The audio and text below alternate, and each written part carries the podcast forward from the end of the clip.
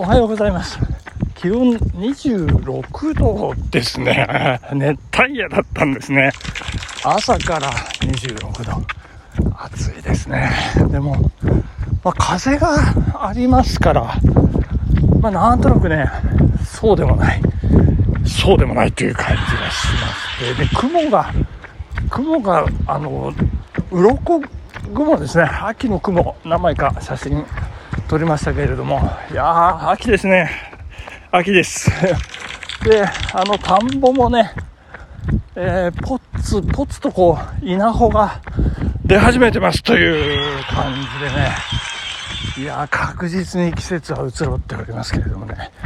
えー、こう、干上がらせるですか？田んぼの水を抜いてね、中抜きっていうのが終わって、また水が入って、え、るという、そんな田んぼの状況でございますけれどもね。いやー、大変でございます。えーと、昨日ですね、えー、日韓警察を見ておりましたらですね、えー、ちょっとしたネタありましたんで、皆さんにご紹介をさせていただければというふうに思いますね。えー、7月の25日付のやつがですね、昨日回ってきまして、ちょっと遅いんですけれども、えー、まあ、これキーワード、ニュースワードということで、え行動ターゲティング広告という、まあ、皆さんなんかね、え耳にしたことは多かれ少なかれあろうかと思うんですけれど、えー、そこのですね、えー、ノルウェーのデータ保護当局は17日、アメリカメタ、かっこ旧 Facebook に対し、検索履歴などをもとに広告を表示する行動ターゲティング広告が違法だとして、一時停止するよう命じたと発表したと。いうことで、Facebook と Instagram で8月4日から3ヶ月間、対象広告の表示を禁止すると。えー、まあ、つまり対象広告の表示を禁止するということは、行動ターゲティング広告禁止ということですよね。えー、すごいですね。3ヶ月間、8月4日から、今日何日でしたっけ ?7 日。もう始まってますね。いやー、すごいことになっておりますね。えー、当局は私生活や政治的な関心、あとは性的思考などが広告に利用されることで固定観念が強化されたり、えー、不当な差別につながったりするリスクがあると指摘。禁止措置はノルウェーの利用者に適用されるということでございますね。えー、行動ターゲティング広告とは、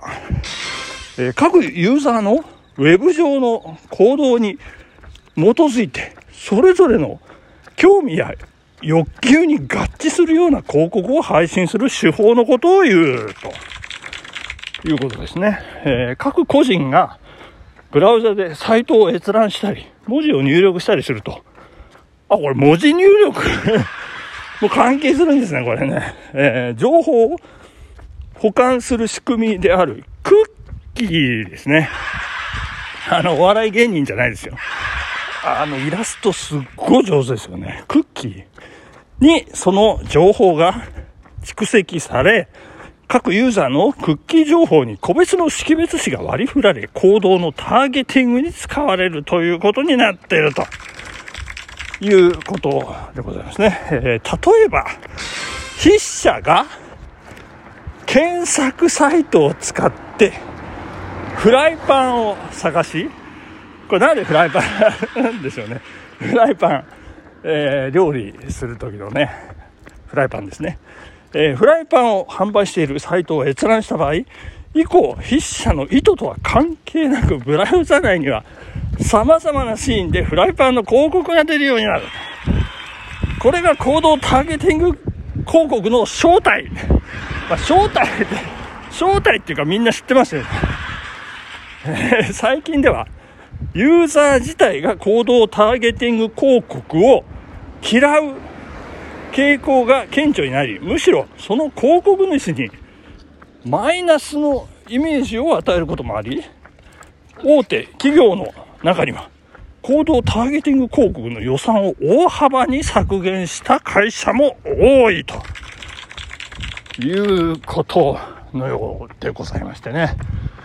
えー、サイトですね、ウェブブラウザの中にどんな広告がね、えー、散りばめられているかという、まあ、人に覗き見られるとね、ちょっと恥ずかしいんですけどね。なんかエロ漫画のね、広告ばっかりとかね、ちょっと嫌ですよね。だからこれ、なんかバツ印でね、よく潰したりなんかして、で、なぜあなたこの広告が不適と思いますか？っていう私に関係がないからと、不快だからとかね、いろいろありますけどね。こういちいち潰していくのもね、こう面倒っちくなったりなんかしましてですね。まあ大変なんですけど。まああとインスタのね、えー、おすすめみたいな感じの検索のあの、えっ、ー、と、ルーペのボタンを押すと、えー、あなたにおすすめみたいなのがいっぱい出てくるんですけど、私なんか巨乳ばっかりですよね。どういうんでしょうね、これね。まあ、それもなんかターゲティングされてる ような気がするんで、まあ、まあ、もちろん山とかね、ランニングとかもあるんですけど、いや、巨乳率高いですよね。ちょっと困っちゃうんですけど、でですね、最近恐ろしいのが、これラジオでもね、ちょっとご紹介したことがあるかもしれないんですけど、我が家のですね、あのー、何ですか、次男、次男と妻が、紳士服の青木に行って、なん、なんだったかな、次男の帽子かなんかをね、えー、手に取って、ちょっと変わった、こう山高帽的なね えー、帽子を手に取って、じゃあこれいいんじゃない？いいんじゃない？なんて言ってね、まあでも買わない？なんて、あの、結局、あの、何ですか、冷やかしただけみたいなね。で、そんな、えー、状態で、じゃあ、あの、買い物次の店行こうって、車に乗って妻がスマホを開いたら、その帽子の広告が出てくるっていうね。なんでしょうね。そんなこと何、何が関係してるんですか？位置情報ですか？何、とリンクしてるんですかっていうね、恐ろしい話ですね。長男にね、連絡をしてね、あの、なんですか、あの、彼、えっ、ー、と、ウェブ広告、ターゲティングじゃなくて、ちょっと思い出せませんけど、思い出したら言いますね。あ、アフィリエイト広告ですよ。えー、の、えー、会社にね、勤めてますので、で聞いたんですけどね、まあ、ターゲティングはちょっと、どんな仕掛けになってるのかわからないというようなことでね。そしてですね、これ私にもあったんですけど、あのね、あの、ララポート富士見というね、あの、巨大な、埼玉県富士見市にありますショッピングモールに行って、ちょっと面白い服をね、あの、えー、置いてある、えー、洋服屋さんに入って、えっ、とですね、スウェットの上下、よくこう袋にビニール袋が入って上下でいくらとかってこう叩き売りみたいな感じしてるのがあるんですけど、それがですね、あの、日帰り温泉用のね、なんかいかにも、で、左胸のところにロゴで、えー、サウナ、サウナ日和とか入って もういかにもその日帰り温泉のお店で使ってました的な、えー、めっちゃ、あの、受ける、あの、スウェット上下があったんですけど、これ受けるよねなんて言って妻と話をして、で、帰り車に乗って、スマホを見たら、その広告が出てくるというね。私のスマホに。どんな仕掛けになってるんですかってい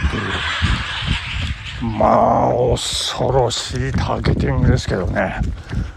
ステルスっていうんですか行動が見られてる監視社会ですけどね。いやーまあなんか仕掛けがね恐ろしいんですけども。ちょっとこれ嫌ですよね確かにね。だからその嫌だという印象が逆にママイナスになるということでねまあ企業もちょっと考え始めてるという、そんな昨今のようでございましたね。えっ、ー、と、今日ですね、えー、午前中、えー、私、えー、キングオブスキー、えー、長野市荻原健二さん、えー、そして長野市議西脇薫さんとですね、ちょっと時間を取っていただきまして、インタビューということ でございます。楽しみですね、天気は。天気はいいんですけど、多分、部屋の中だと思うんですけどね。いやいや、楽しみです。そしてかつて、私はそのキングオブスキー、荻原健さんの弟さん、荻原杉春さんのインタビューもしてるという、銀座8丁目の事務所なんですけどね。えで、その時の、え月間警察バリアントという、まあ、会社の備品なんですけど、まあ、そのインタビュー記事の部分を、まあ、コピー、まあ、せっかくだからカラーコピー、なんか綺麗なカラーコピーをね、取ろうと思って、会社の隣の、えー、コンビニでカラーコピーを取りまして、で、こう、テクテクと歩いて会社に戻ろうとした。その瞬間ですよ。向こうから見覚えのある人が歩いてきます。なんと、長野市長、キングオブスキー、その人なんですね。いや、明日よろしくお願いしますってね、私持ってますね。なんかね。で、つい、こう、発作的にですね、私手に持っていたそのカラーコピー。これ明日お渡しするつもりだったんですけど、今、カラーコピー取ってきたんで、今お渡ししますって言ってね。いやいや、なんというタイミングですかね。はい、よろしくお願いしますということでね。いや、楽しみでございます。どうなりますことやら。お話できることはお話しますけどね。えー、健康だより、え、朝日地区楽しみにしていただければと思います。ありがとうございました。本日ここまでです。さよなら。バイビーボイス